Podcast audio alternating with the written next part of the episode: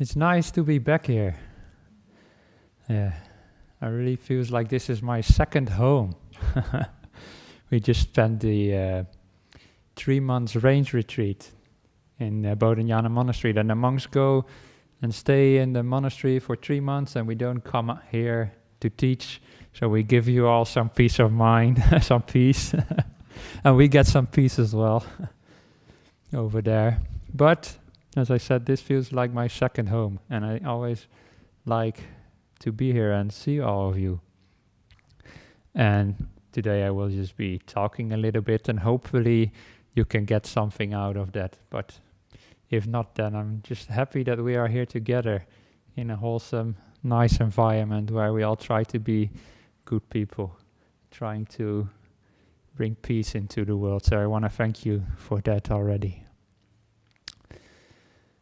Now I say this is my second home. My first home is, of course, Bodhinyana Monastery. And I just realized just before the talk that, wow, I've been there for 10 years already. 10 years ago, I came with the airplane from the Netherlands where I was where I was born and grown, where I grew up. And the airplane landed and I took the train straight to Bodhinyana Monastery, entered the monastery, and I haven't left since. everybody was like, "Didn't you go sightseeing before you went to the monastery? Just go and uh, backpack throughout Australia first before you entered the monastery?" No, I just took the train from Perth to Serpentine, and that's all I've seen from Australia. well, my parents came a few years later, and we did a little bit of sightseeing, but I preferred being in the monastery actually, and I'm really happy there most of the time. Not always, but most of the time happy. That's why I'm still there. So before I was a monk, I think I told you, many of you might know, but I was a student in the Netherlands and I studied engineering. I did never have a full-time job, so all my stories are about from before I came to the monastery are all about students and that kind of stuff, not about having a job. But I studied uh, mechanical engineering, and uh, I don't want to go into details about that, but I studied what they call systems engineering. And when a systems engineer, you have to have the overview of the of a big uh, uh, project, and you have to know little bits about everything. So I did little, knew a little bit about electronics, a little bit about mechanics, a little bit uh, about programming, a little bit about everything. And my professor always used to say, You've got um, engineers who are experts, who know everything about something. And you've got engineers who are system engineers, who know nothing about everything. so we know nothing about everything, but you need those kind of people as well to sort of run the project. And now I'm a monk. Sometimes I feel like somebody who knows everything about something. And sometimes I feel like somebody who knows nothing about everything. sometimes I give Pali classes in the monastery. Pali is the language of the Buddhist texts of our tradition. And it's uh, the language the Buddha spoke, or at least very similar to it, that he would have understood it. And I've been studying that for 10 years and I already studied languages as a kid, so I feel like I know everything about that one thing. And when I teach Pali, I feel like an expert. But sometimes when I come here and people come up to me after the talk and they ask me questions, then I feel more like the systems engineer who knows nothing about everything. because people ask us monks questions about everything, don't they? They think we know everything about everything. But we don't. We just know a little bit about everything, maybe. So it's because sometimes people come up here and they ask questions about how to deal with their partner, for example. I don't know. I don't have a partner. and uh, when I did, apparently it didn't not work out. But because now I'm a monk, so don't ask me. but of course, we give advice, Buddhist teachings uh, to apply to that situation. Uh, once, actually, a lady asked me uh, about getting children. I don't even know less about that. so sometimes as monks, we have to be like the systems engineer, know a little bit about everything. And I gave you that introduction because today I was asked uh, by some people a while ago to at some point talk about a specific subject where I don't know all the details. I'm not an expert, but I think as a Buddhist monk, I can apply a little bit of the Buddha's wisdom to that thing, and maybe it might help some people. So today I'm the Buddhist systems engineer, and I will talk a little bit about the topic of depression. It's, uh, uh, I feel, a very important topic to address. Because in Buddhism we often talk about being happy. The Buddha talked a lot about joy, happiness, and all these sorts of things. But sometimes in life, it doesn't work that way. We want to be happy, but we just get stuck in this thing called depression. And as I said, I am just like the systems engineer about depression. I don't know the details. So a little disclaimer, I, of course, I'm not a doctor or a psychologist, but I think the Buddha had a lot of wise teachings that we can apply if we are depressed. So, would you like to hear about that a little bit? I see a lot of people nodding, and I think that's good because depression is sometimes we don't want to talk about it. It's like the same with many mental uh, problems. Like we shove it under the carpet, we pretend like it doesn't exist. And we, pre- we pretend like we are always happy and that we don't have any problems. Yeah? And especially when you're a Buddhist, you might think, oh, I should always be happy because the Buddha talked about that all the time. So I'm a failed Buddhist if I'm depressed. Ah, can you imagine a depressed Buddhist monk? Ah, he should get fired. No? no, you're laughing because you know it's not like that. Yeah, I purposefully started today's meditation with acceptance. Yeah, so with depression we also have acceptance. I'll get back to that in a moment. First, maybe I should say a little bit what I mean by depression and also how this if you've never been depressed, how this talk might still be helpful. So, first of all, depression is not the same thing as being sad.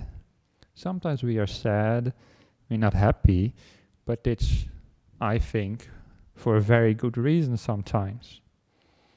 Let's say you would live in the Gaza Strip right now, and you all know what situation is going on right there. And if you're then unhappy, yeah, I think you have very good reasons to be unhappy. Or maybe a loved one passes away, or you get a, a very severe sickness or something like that, and you might get sad because of that.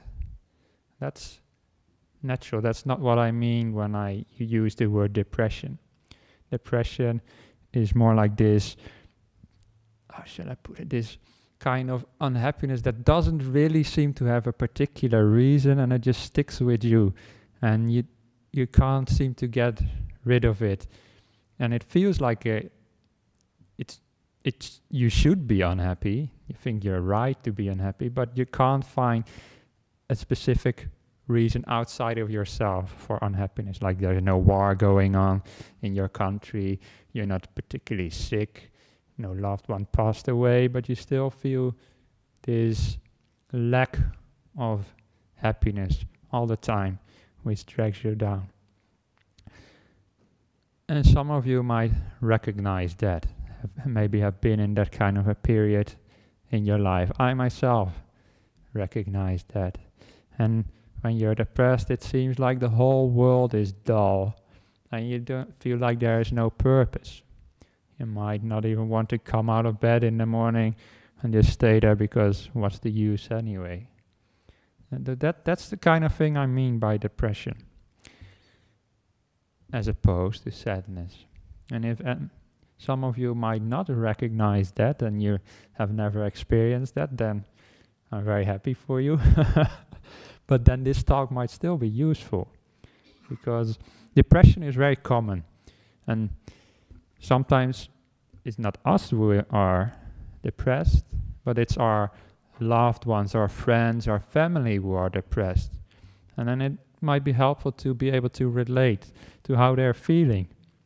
Sometimes when somebody is unhappy all the time, you might not even really know if it's depression or not, but just you say, ah, just cheer up, huh? just put a smile on your face. but that kind of advice when somebody is really like stuck in a depression is not helpful.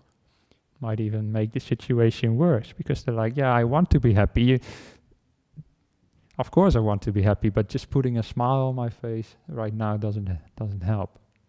So even if you don't have depression yourself, from what I say, I hope you might still learn a little bit. Now, I already gave the disclaimer that I'm not a psychologist, I'm just a simple Buddhist monk who knows nothing about everything. but uh, I should also say that the pieces of advice I hope to give are just some techniques and tips that have worked for me, that I've heard about in the past, but there's also many other techniques. Depression is a complex, uh, complex phenomena, let's say, and it's not like one solution fits all when it comes to this. And um, sometimes the solution or part of the solution can be medication. But of course, I'm not a doctor, so I cannot say whether you should take medication or not. But I just want you to know that as Buddhists, we have nothing against taking medication for mental illnesses. So even some monks in a monastery taking medicines for certain mental problems, and that's all fine. I just want you to know that because sometimes in Buddhism there's this attitude we want to do everything the natural way, no medicines at all. If that is your thing, that's fine as well. But just know that as Buddhists we don't have a problem with that, right? If that is necessary. And I know this is a bit of a depressing topic, but uh, it's time for the for the joke of the evening. Somebody stole my antidepressants. I hope he's happy now.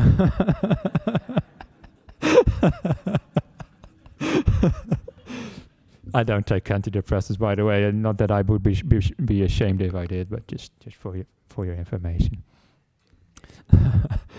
anyway, back to the topic which is a serious topic as well, but it's good to have a laugh as well about these things and not take these things too seriously. Now, depression. Let's say you're depressed. Yeah, life seems dull. You feel maybe ashamed of yourself. You don't nobody likes you. Why are you still living? You might even think those things you and then you might think, oh, I should not be depressed. I should be happy. Yeah, because the Buddha told us, Ajahn Brahm told me, Sunyo told me, I oh, be happy. And I gave talks about, oh, just be happy. sometimes that can be a right attitude, but sometimes it doesn't work. And what I found is the way to start approaching depression and many other problems in life, if not all problems in life, is with, what do you think? Have a guess. Acceptance, yes. And that's very good. Who said that? Bonus points for you. Acceptance. Love yourself, no matter how you feel. Love your depression as well. Accept it. Be kind to it. It's part of your life. Why push it away? Now, it might sound very easy if I say that, but actually, depression has often beautiful reasons behind it. And it might even be beneficial in some ways. Sometimes when you're depressed, you think in certain ways that actually behind that is compassion in a way. Let me give you some examples because I see many of you like, what is Sunyo talking about right now? Let's say you you think you're depressed and you think like whatever I try, I will fail anyway. I mean, that sounds like a negative attitude, doesn't it? Well, in a way, look at it differently. When you think like that, you're also trying to prevent yourself from disappointment. Yeah? So actually there's a kindness behind that thought because you think if I try something I will fail, I better be prepared for failure, then I can't be disappointed. So behind those thoughts, like I will fail anyway, is actually something beautiful. You don't want to disappoint yourself. Or you might think, nobody loves me anyway. That's another kind of idea you might have when you're depressed. And then, again, it sounds very negative, but there's something beautiful about be beyond that. Maybe some some of you can have a guess. What do you think is beautiful about the thought, nobody loves me anyway? Nobody loves me. It shows you actually care. Oh, sorry, I didn't see your head, but it shows you actually do care about other people and you care about what people think about you and you care about love. Otherwise, you wouldn't think that kind of ideas. Uh-huh. And all these kind of attitudes that we have with depression is actually always something beautiful or beneficial be beyond it. You know, every individual will, will is depressed might think different things, but if you investigate those thoughts, you might find that in the end they are not coming from a an evil place. They're coming from a beautiful place. And this depression is just a symptom of those kind of thoughts, which in the end are very beautiful. Yeah? Do you want to go through life always thinking you will always succeed in everything? then you become very egotistic and uh, not real realistic at all. Do you want everybody in the world to love you? Oh yeah, that's also not realistic at all.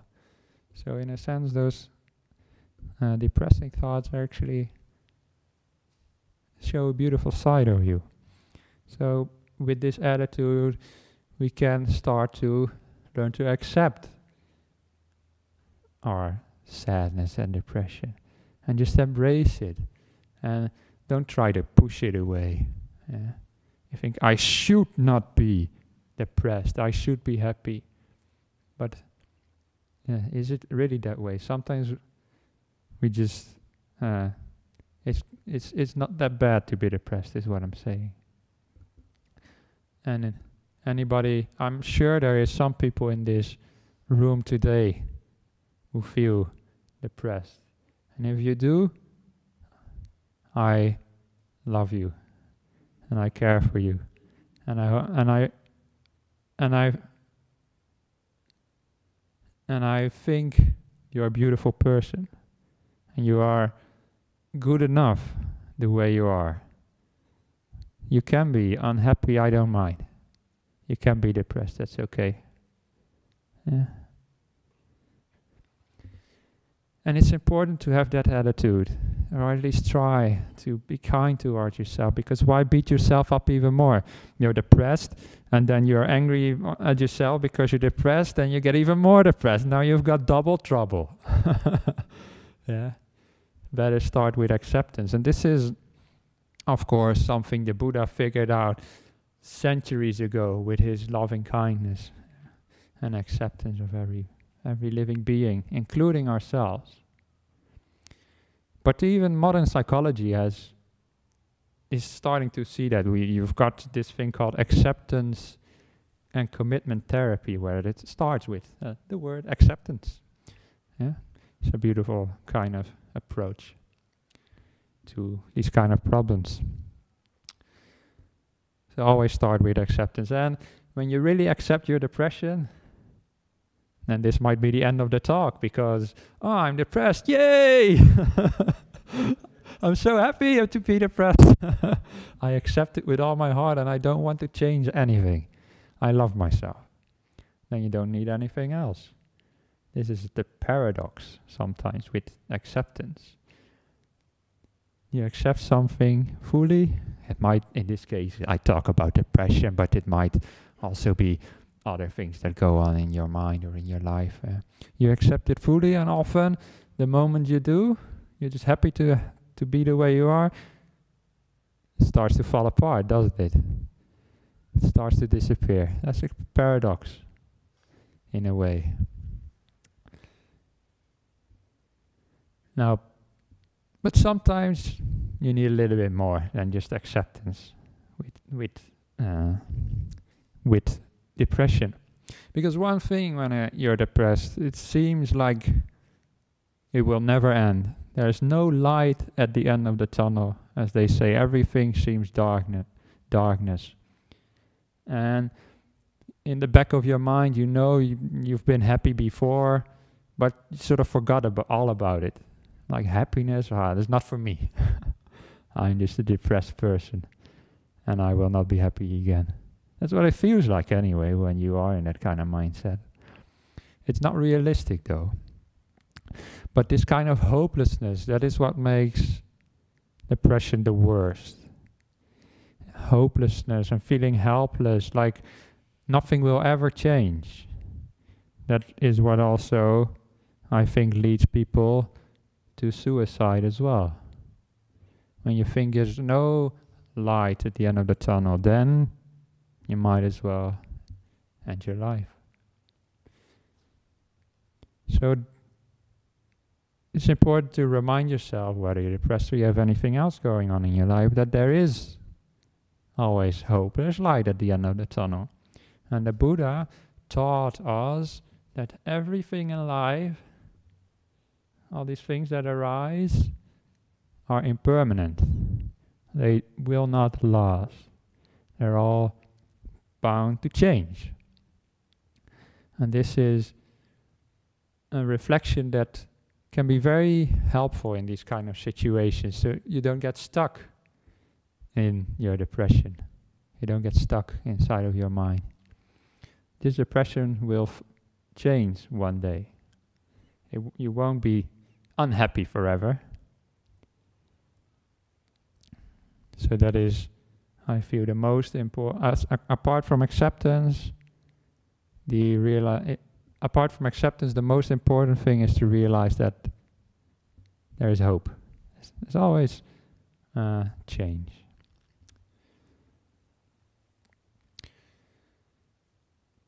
And once you realize that there is hope and that things can change, then you might be willing to change the way you look at yourself, the way you look at life, and the way you think. Because in depression, it's often caused by certain ways that we think, or ways that we act, ways that we feel. There, I just mentioned acceptance and commitment therapy, but that is a little bit modern, more well known maybe some of you is cognitive behavioral therapy. Who has heard of that before? Yeah, some of you have heard of that before. Nice. So that is a kind of a therapy on where the underlying idea is that your thoughts shape the way you feel. And if you have negative thoughts about yourself or about life, then you will feel negative as well. And this I would say, is also stolen from the Buddha. this uh, is not stolen from the Buddha, of course. People individually found that out as well. But the Buddha already said these things as well. Your perceptions change your feelings. And now, certain thoughts you might have when you're depressed is like, ah, I, I should be a better person. I am a failure. And if you think like that, I should be a better person. I am a failure. I always fail at everything. That's how you might feel if you're depressed. If you think like that, yeah, you're going to feel unhappy, of course. You can see the logic in that. Then it's helpful to actually to challenge those thoughts. In some of the suttas says, the Buddha said, I divided my thoughts into two kinds unwholesome thoughts and wholesome thoughts, like thoughts that lead to unhappiness and suffering, and thoughts that lead to happiness and peace. As I said, this cognitive therapy is just stolen from the Buddha. no, it's not. But if you think, for example, I always feel I give a little bit of an extreme example, maybe, but this is not an uncommon thought you might have when you're depressed. I always fail at everything. Why even try? Is that actually a realistic thought? Does, ev- do, does anybody in life always fail at everything they do? Huh? No. When you're in a depression, then you might really believe that kind of thought. But when you think about it more logically, then no, of course you don't fail at everything in life. You also succeed in many things. Uh, I think you already succeeded, for example, just by coming here and meditating before. Not many people in the world even try to do that sort of a thing. I've said it before and I'll say it again. I'm always amazed that people even wanting to come and listen to uh, Buddhist monastics like me. Yeah, I think that is a wonderful thing. That is great success in your life that you are walking this path. So these kind of thoughts that fuel our depression, try to challenge them. Yeah? And I give just a little broad overview and some examples of how to do that. But um, you might even look online at the, cognitive therapy, how does that work? Yeah, and you'll find some examples. You might even want to visit a therapist if you're really, really depressed. But yeah, as I said at the start, depression is not a simple topic, and there's not one solution always for everybody. So sometimes this cognitive therapy, this approach might work, but sometimes it might not. Um, what I found really helpful for myself is not to change only the way I think about myself and about life, but also my behavior. To change the way I live.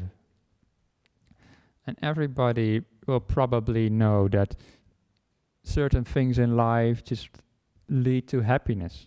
The certain actions you do in life lead to happiness, like uh, taking care of yourself, eating healthy, doing exercise like physical exercise, going to visit friends, those kind of things will actually make you more happy.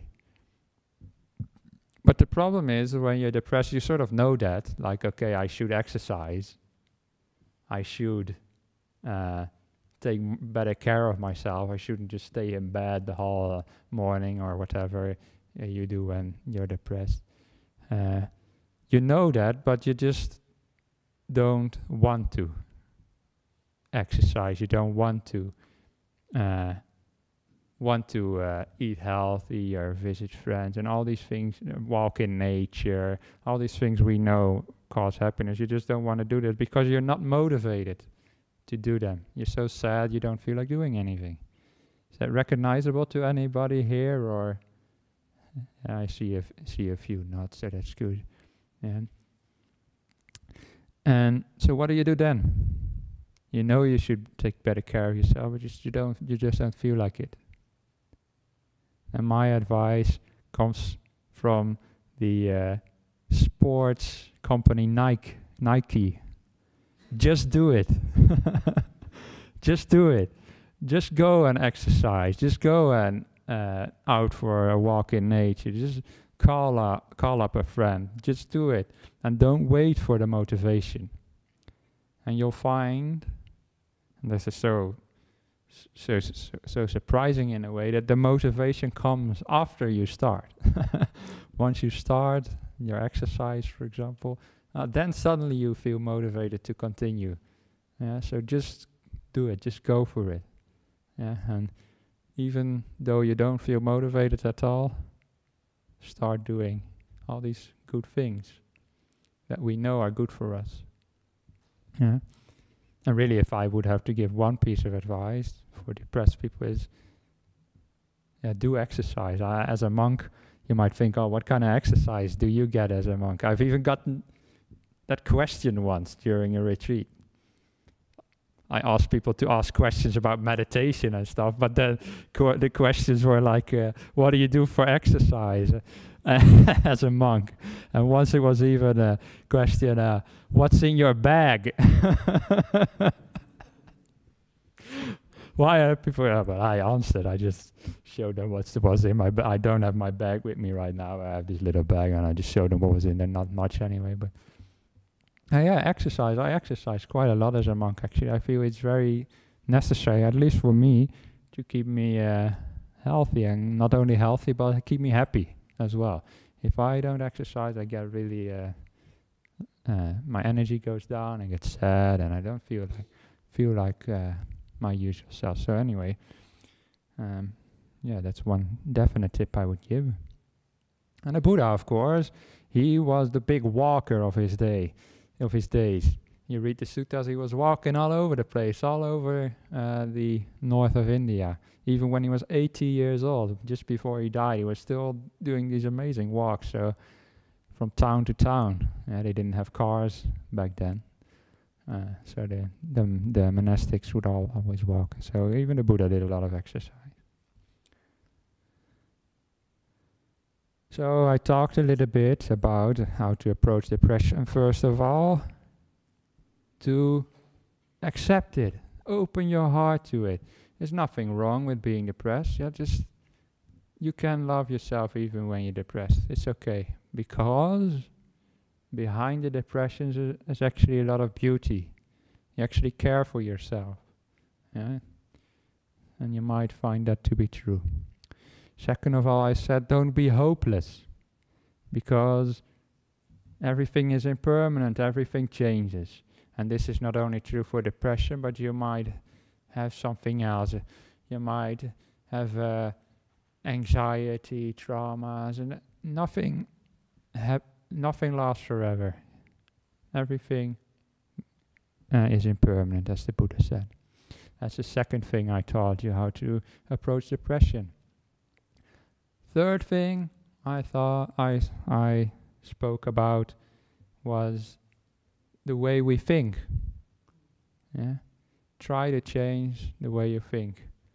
Investigate your thoughts. Are the thoughts you are telling yourself all, all the time, all over again, are they actually making you happy or just dragging you down all the time?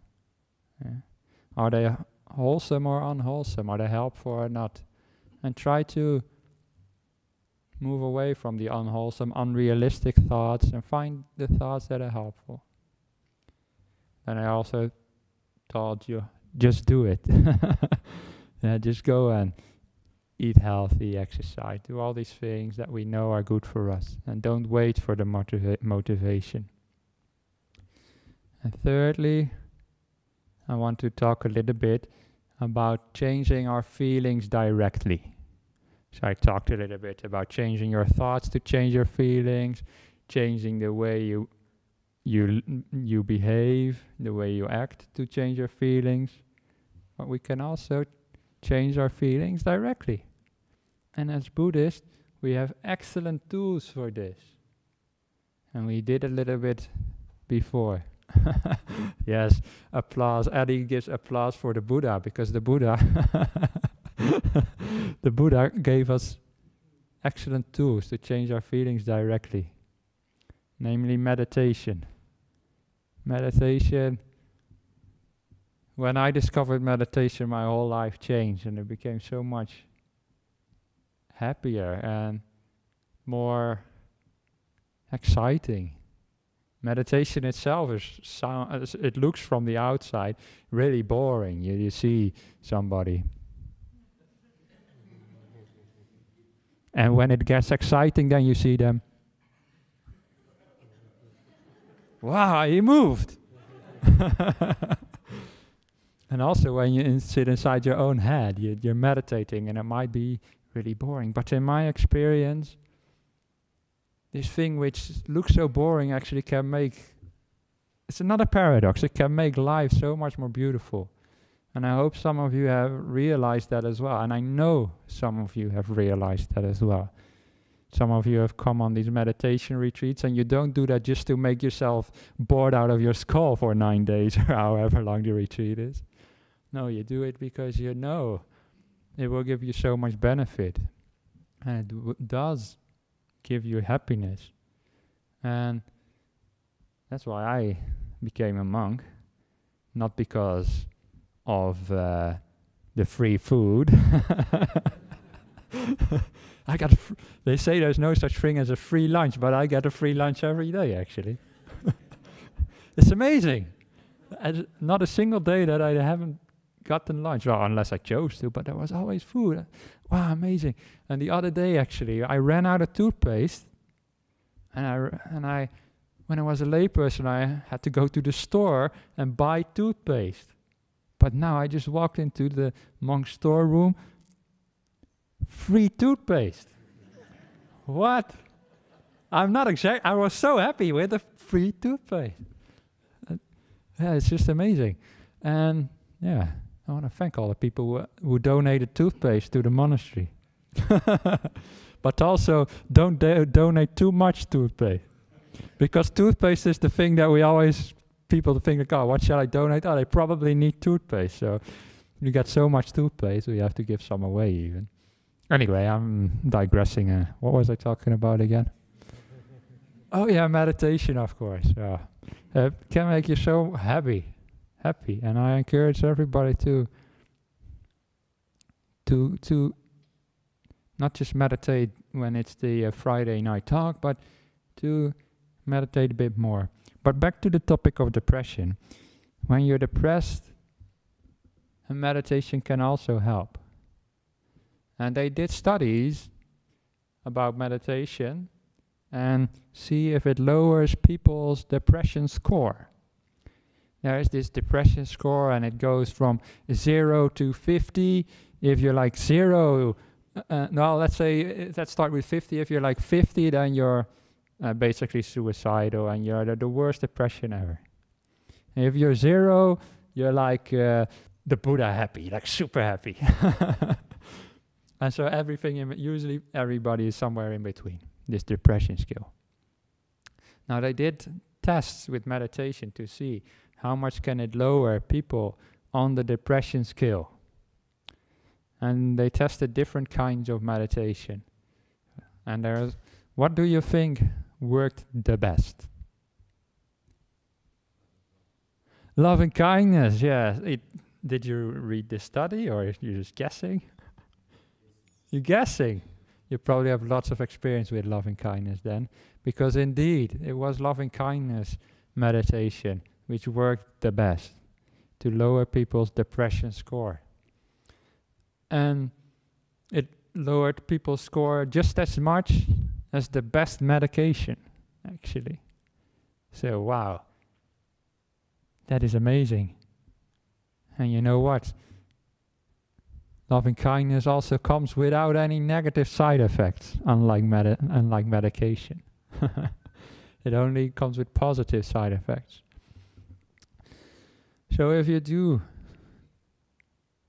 feel depressed or stuck in sadness and gloom, then I would advise you give loving kindness a shot.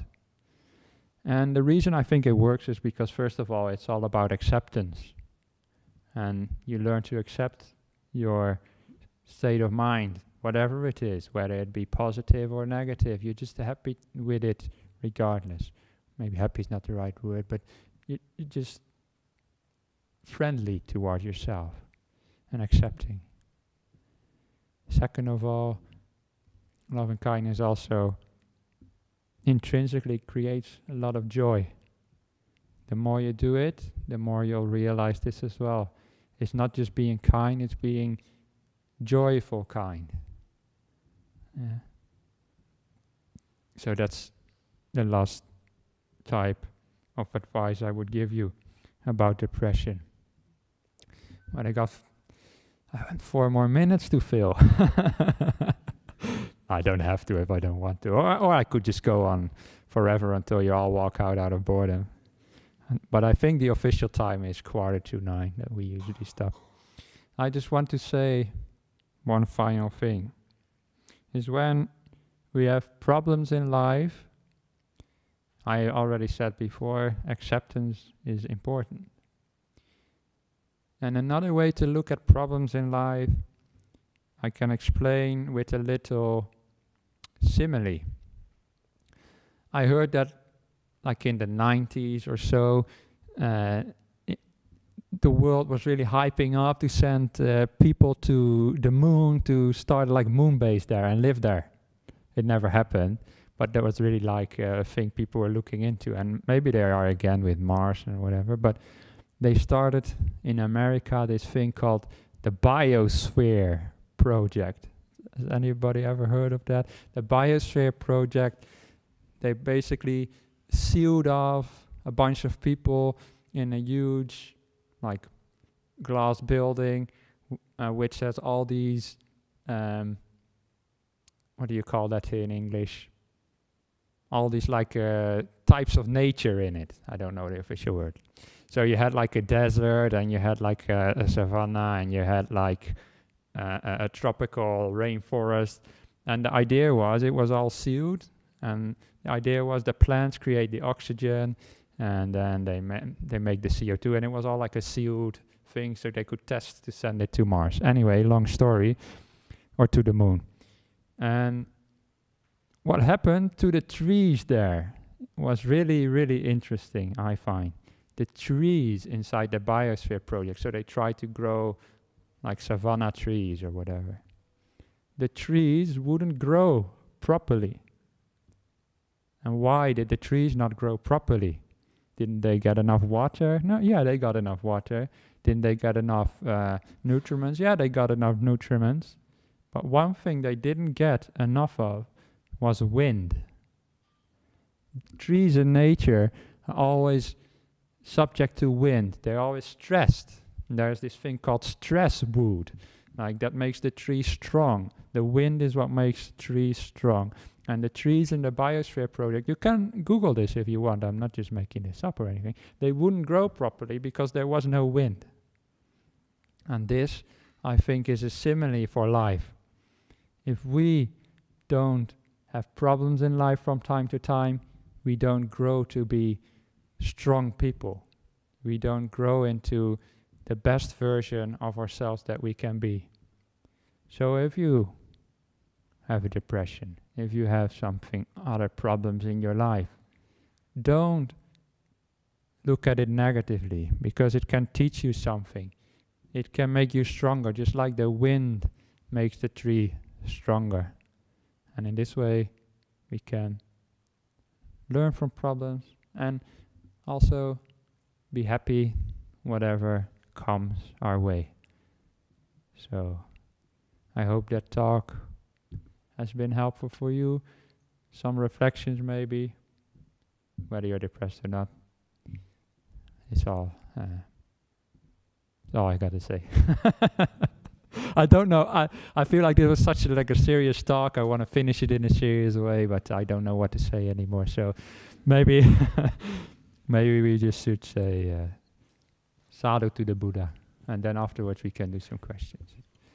Sadhu, sadhu, sadhu. Thank you all for listening.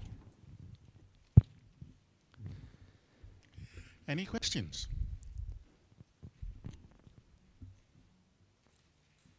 Now we get all the questions about how should I deal with my partner and my car is broken down. Thank you. Yes, please. Uh, thank you, Venerable, for the um, beautiful talk. Um, very relevant, um, I think, to a lot of people and for myself. Um, related to the, your last point on loving kindness meditation, not asking you to guide us through to a meditation right now, but what are the steps um, that you can recommend to people? Thank you. That's a very good question. Uh, there's lots of ways to do loving kindness meditation. It's actually one of my primary meditation methods uh, that I do, and I gave a, like a weekend retreat on it uh, even. So maybe if you Google Sunyo Metta retreat or whatever they called it, you can find some there. But I'll give you some tips right now. But I can't, of course, guide you as you say. But uh, especially important when you um, don't love yourself and you feel down upon yourself is maybe not start loving kindness meditation with yourself. Yeah, that's often how it's taught. Like you start with yourself, and then you spread it towards your loved ones, and then you spread it towards people in general, and then you even include your enemies. And so, in that, like spreading out, it's assumed that you love yourself the most. Yeah? Uh, but when you're depressed, you don't love yourself the most. yeah, it's like the opposite.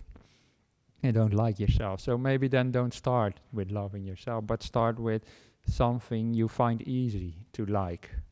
And maybe a, a friend, uh, a family member that you've got kind feelings towards. And some people find that even difficult.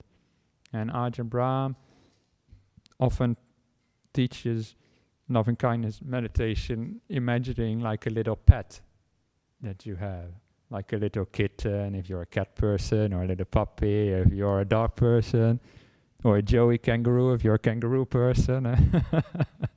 we got all these joeys in the monastery now. It's the season uh, that they all come out of the pouch, and you just see them and you're just like, ah, they're so cute, you know. So you might even start loving kindness meditation uh, with that as like your subject and imagine like cuddling an animal and maybe you already feel like oh you feel like this kind of loving feeling already arising maybe when I just say it. And uh, starting with that then you can start to spread it towards other people and the whole world the whole universe. And then finally when it's really like you made your loving kindness meditation as strong as it can get then you bring it all back towards yourself and especially the specific parts of yourself where you feel like your depression is hiding. Yeah, sometimes it feels like your body is not depressed. It's like some part in you or something that doesn't feel right. And you just bring it all there and with full love and acceptance. Yeah. Yeah. Good question, thank you.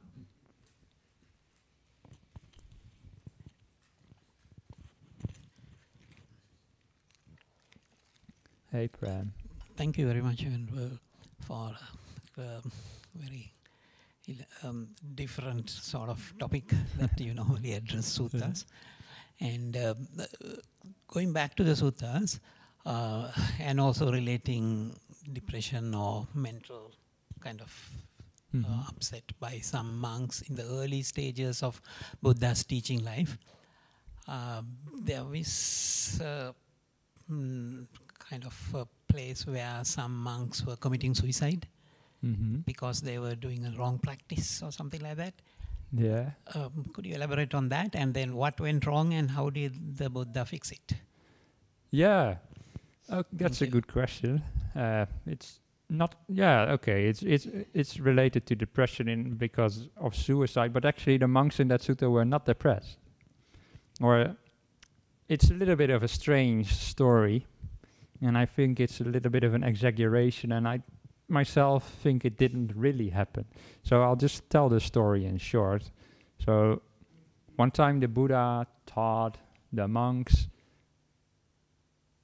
Uh, before I tell the story, the reason I think it probably didn't happen is because it's a background story to one of the rules that monks have, like our Vinaya rules.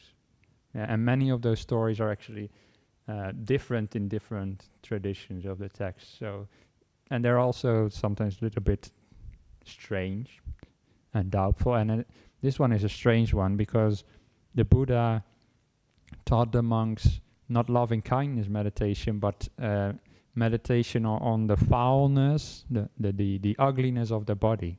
Like uh, it's made out of bones and pus and blood and all that sort of stuff.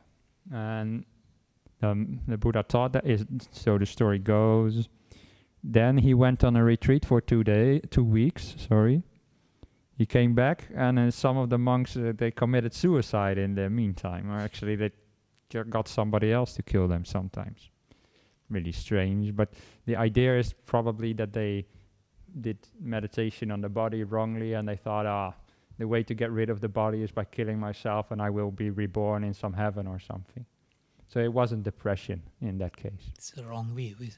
Yeah, wrong view is actually. Actually, and as I say, it's a strange story. I don't believe it myself. But then the Buddha actually taught uh, mindfulness of breathing instead. Yeah? Nice thing about that s- that story, if it were true, is that even the Buddha makes mistakes. Apparently, he didn't even know what was gonna happen when he taught that kind of meditation. Yeah, Yeah. Thank you, Ajahn. Thank you, everyone. yeah. Yeah, but suicide is sort of, I didn't really touch upon it, but that's of course another difficult topic, especially when loved ones committed suicide. And how to deal with that is, yeah, another mm-hmm. topic altogether.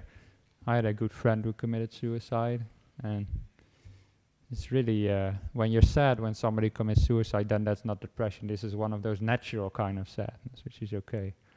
But, uh, yeah. Often you, you blame yourself for something you couldn't really do anything about. But anyway, that's that's a different topic. Yeah. Oh, Ajahn uh, Sunyo, 10 years now, yeah. Thanks for the really, really wonderful talk on depression.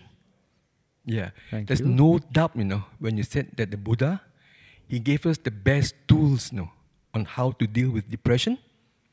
Mm. Yeah, he was telling us our mind is a forerunner of all states. Okay, yeah.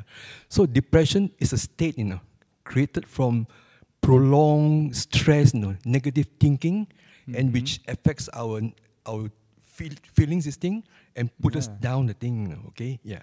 So the the the um, not realizing this, okay, we go to we say, oh, what's wrong? You know, when you get depression, the whole system get buggers up, fucked up. The, the, the thing, yeah. So the, the thing is, we go to see doctor, they give us medication. You know. If you can realize without teaching, okay, look, understand the mind, you know, is causing this thing, okay. We put in positive thinking, you know, okay, to mm. more positive thinking to drown, you know, the negative thinking, this thing, to make ourselves up, you know. Right. So eventually, what I mean is we we we cure ourselves from depression. I'm speaking through experience. Mm. You see what I mean? I do see what you mean. Yeah. Yes. Yeah. That's what you said too, I think, yeah. Yeah. Yeah. Did, did you have a question or? No, no, I'm just trying to say like the Fine. Yeah. Uh, what from a different angle. When you say this thing, I'm I've been through this. Okay, so I'm expressing myself. m- I Ah, put you put in more. It's through prolonging negative thinking, negative thinking, and you feel the feelings down, and you feel down, down, down, Mm. and the whole system get buggered up. The, the thing, you know. Mm. So the only way to do is to the doctors can give you medication, so you do it yourself from Buddha's teaching. You up yourself the thing. Mm. You, you can see it. I know that. You know, I'm just saying from my experience Ah, thank you. Yeah. to, to confirm what you you, you, you, you, you, you say. Thank you very much. Yeah, thank you for sharing that. Yeah. And as I said at the beginning, nothing against medi- uh, medication. Uh, al- I almost said meditation, medication, medita- Nothing against medication. And uh, often it can be actually a saving, uh, saving thing for people. It actually might actually help a lot. But uh, in the end, I think there's always has to be something more than just medication. And again, I'm not a doctor. I've never taken that kind of medication myself. But uh, it always has to, as, as you say, go beyond medication, probably, is what I believe anyway. So Sorry, to Ajahn, apply uh, these tools. So you, Yeah. for the person who doesn't know how to use this Buddha's teaching, they have to go to for the medication. You know, those who know how to do this, you can apply. For those who don't know this thing, they still have to, you know, and slowly, you know. Mm. As you know more of the teaching, then you you you you, you use your own way, you know, to deal with the problem. Yeah. You see what I mean? Yeah. Yeah, but I just wanted to make sure uh, that you can also use both, just for people who, because because you know I I might be alone in this, uh, probably not by the way, but sometimes I feel like ashamed of myself if I have to use medication for something. I really have this attitude that oh, I'm gonna solve it all by myself. I don't need this. This is like if I use medication, it's like I'm a fake almost. One time, one time, uh, yeah, I think it was on like a Kathina day or something. Then Kathina day is like a ceremonial day, and then they have this tour around the monastery. They guide people from uh, through the monastery. They show the monks' huts, and they always one monk's hut get chosen that people can go in there and just look around how the monk lives. And uh, I think for uh, three or four years in a row, that monk has been me for some reason. Is it right? Yeah. And uh, one time I remember I had this Panadol in my kuti. And I was like, I felt almost like ashamed. Oh, people see I use Panadol. Stupid thought, you know. You can use Panadol. It doesn't. Nobody will think anything of it. You'd get a headache as a monk as well from time to time. But I felt ashamed of it in a way. And uh, so uh, I'm saying that just to make sure that if you use medication for anything, don't feel like that. Okay, it's fine. I've said that a couple times now. I just want to make sure. All right. Any more questions for here from the floor? Please. The floor sounds like we're like in a business meeting or something. Thank, thank you for your talk, Venerable Sunyo. I'm just wondering if you would consider the precepts or generosity would also have an effect on Yes. depression. Thank you. Yes. There's so much more you could say about this topic, and so much more approaches you can take. As I said at the beginning, it will not be like a single thing that solves everything, probably. And uh, generosity, the precepts, these are also very important things. Yeah? And I would put this under like the behavior heading that I talked a little bit about before. And these are more specifically Buddhist. It's actually good that you bring them up. Uh, and maybe I should have done so myself. But yeah, also when you feel depressed, you don't feel like being generous. You know, uh, you don't feel like uh, taking care of yourself. But one of the precepts, for example, not to drink alcohol, alcohol, of course, makes you very depressed as well. And uh, also keeping all the other precepts makes you happy. Generosity makes you happy. We just drove up here like the, in the afternoon and had to stop at the light somewhere and there was this person holding a sign next to the light help me. When i was a layperson i always had in my wallet some spare money for that type of people. If i met like a homeless person uh, i wasn't rich i was a student so i was actually quite poor and i struggled with money but i always made sure to have some money aside to give to homeless people to buy them something to eat or just give them some of the money and that is one of the sad things as a monk. I can't do that anymore because uh, I don't own any money. But I was offered a bottle of water before we started on the ride, but I didn't drink it. So I gave the homeless, probably homeless person, bottle, just a bottle of water. Is all I could give. And uh, yeah, it just makes you so happy just to do that kind of thing. So generosity really, really makes you happy as well. Yeah, it's very helpful. Thanks, thanks for that comment. All right. Seems like we have no more questions from the floor. How should we call it instead? The audience? No, you know, like you're more like my friends than an audience. So there's lots of questions from online. So what I will do is people whose legs are starting to hurt who want to leave. I will just close my eyes for a moment. This is your opportunity to leave. Who's leaving? no. Feel free to leave at any point. Question from Ola. Dear Venerable, I suffer from depression. Ah, good. First of all, means I didn't give my talk for nothing, hopefully, but also, as I said, there's always a beauty behind it, hidden deeply behind it. Sometimes I think that I could or should, maybe try to say, stop existing. Could it be that my bad karma that is making me suffer? Should I accept this state or fight it? Well, we talked about acceptance before, but don't start blaming yourself. Like if we think, oh, it's my bad karma is making me suffer, and it, it's almost like, ah, oh, you blame yourself for something that you did maybe in the past. You might not know specifically what it was because you call it bad karma. And when people say, oh, it's my bad karma, it's often just this uh, saying like they don't really know what it was. But don't blame yourself.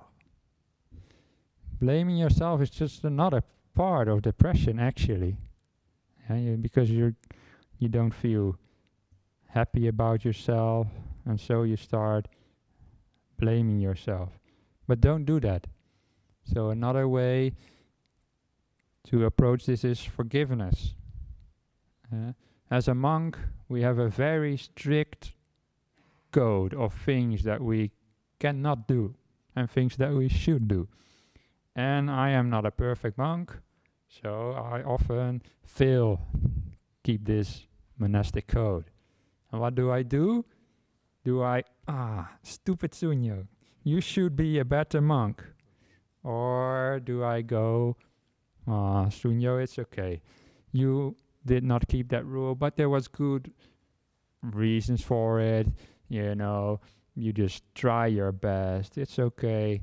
And sometimes we just make mistakes, and it's not that I'm purposefully making myself suffer. I always have the best intentions towards myself, even when I, at the moment I break a rule, I always have at least do it because I think I am better off that way, you know. I always do it out of kindness for myself, in a way. Does that make some sense to you? Yeah? You don't purposefully make yourself suffer, is what I'm saying. So never blame yourself. Always be kind towards yourself at least try try that. And we all make mistakes. Yeah. And if you think you should stop existing i said before there's always light at the end of the tunnel when it comes to depression. It nothing depression won't last. But also if it's really bad try maybe not just to listen to Buddhist monks who, as I said, know nothing about everything, but maybe find a professional also to help you out. Talk with also with friends and family about it as well. There is no no reason to be ashamed about what you're thinking. There's many people have been in the exact same mindset as you, and I will not do what I sometimes do is poll people in the audience. Raise your hand if. But I'm sure that if I would say raise your hand if you've been depressed, maybe even suicidal, that there would be a significant amount of hands going up here. And don't feel bad about that, Ola. It's all, all okay. Um, Richard from Bolivia asks, wow, Bolivia, it's, it's am amazing, you know. I give a talk in Australia, people all the way in Bolivia can hear it. I want to donate blood, but the hospital doesn't allow me because I'm taking medicaments, medication. But my doctor, it is a Kalyanamitta, said to me that my medicaments are safe.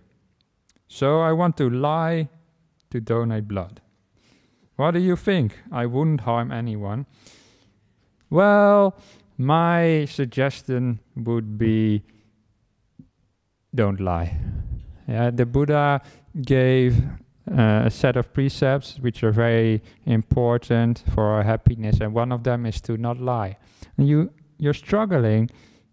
Some people are giggling a bit because they think the answer is obvious, but the the thing here is you're struggling with two um, opposing emotions, and we all have been in life. Sometimes we have to make a decision, and there's two opposing um, thoughts going on. So on the one side, you want to be um, wholesome by, or you want to be uh, helpful by donating blood, and on the other hand, you don't want to be unwholesome uh, by not lying.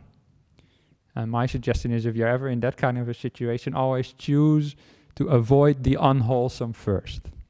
So avoid avoid the lying first, and then afterwards you can see what kind of wholesome thing can I do. And it's a very beautiful thing that you want to donate blood, but if they don't allow it because you're taking medication, then just find something else to donate. Like a bottle of water that I talked about before. You don't have to donate blood per se.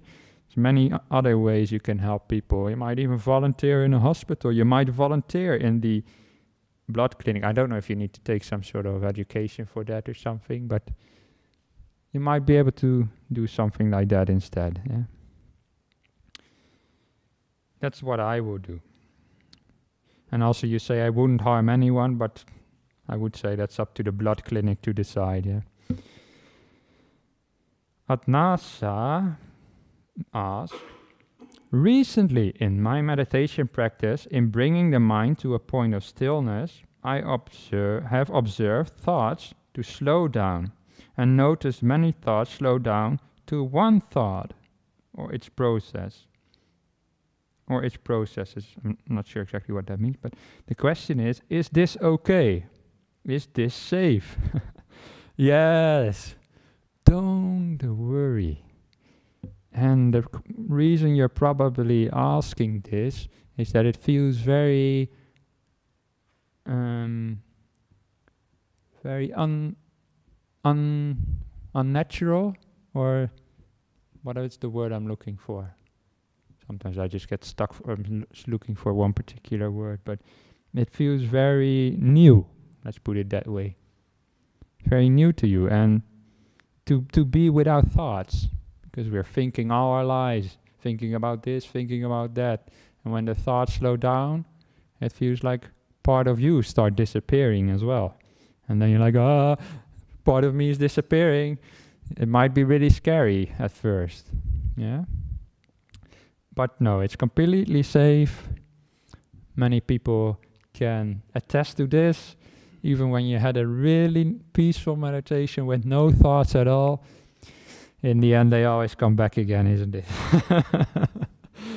and at some point you'll be looking back at the beautiful meditation when it was so still inside. Yeah? You, when I pre prepare for these talks, just, just earlier this afternoon, how do I prepare for the talk? I sit and still my thoughts down and just be quiet because that way you get a lot of energy and you can be hopefully a bit more creative. So no, it's completely safe. Please indulge in slowing the thoughts down as much as you want. Amandeep. Why do people have all these difficult names all of a sudden? Amandeep asks how best to distinguish depression, which requires medication, from escape escapism or laziness or sloth and torpor? Well, in a way, depression is is a label that I've given to a certain state of sadness, but it's like a continuum in reality. Yeah, um, it's not like you cross a certain line and now you're suddenly depressed, like a sudden, uh, like like you cross a certain line of sadness and now you're depressed. I talked before about this scale from 0 to 50 it's not like when you cross 25 then you're depressed and if you're below 25 then you're not depressed. So it's it's um it's uh, a continuum. So sometimes you don't need to call it depression but how to distinguish it from escapism laziness and sloth and torpor is probably uh, the the length that it uh, stays with you. Yeah, if you're like lazy, you might be lazy for uh, for a week, and sloth and torpor, you might be tired for a week. But when it's depression, it usually lasts much longer than that, and it's also of a different kind. Either way, the tools that I've given you, especially meditation, will be useful either way. Yeah. And but I'm not somebody who can make a, a clear like um, um, um, uh, can assess somebody that oh yeah they are depressed or not because I'm not a doctor. So yeah, just mainly was talking from my own experience. Oh, now this microphone is breaking as well. Some noise in the background for the people on the internet who might not hear. Eddie Tim asks, or Adi maybe, a question from Indonesia. Tonight topic is so important. So does Buddhism have a strategic steps to overcome depression? Is depression a feeling and how is it related to thoughts? How do we become more positive? Well, that's sort of what I talked about. So um, you're basically asking me to give a talk about it. Okay, here we go. when I was a student, I was a systems engineer. No, no, okay. Uh, well, it's maybe a good question because in Buddhism there's not like a strategic steps to overcome depression. So the Buddha, in his talks, gave lots of useful tools, but actually surprisingly he never, as far as I know, specifically talks about how to deal depression. Usually he assumes people are kind of happy already, and then he teaches them how to be even more happy. And so there's not like strategic steps. I'll just give you some overviews. And also, I think that Buddhism is not the uh, only thing that you might want to try. When you're really depressed, you might want to try other things as well. And I did not get enough time to say everything there is to say about this topic. Of course, there's much more to say, um, but uh, I hope you found at least some inspiration or some ideas of how to deal with this. And uh, thanks everybody for your questions, both online here. Thanks also for your attention and some people for their open-heartedness. Um, thank you. All right. Let us pay respects to the Buddha, Dhamma, and Sangha.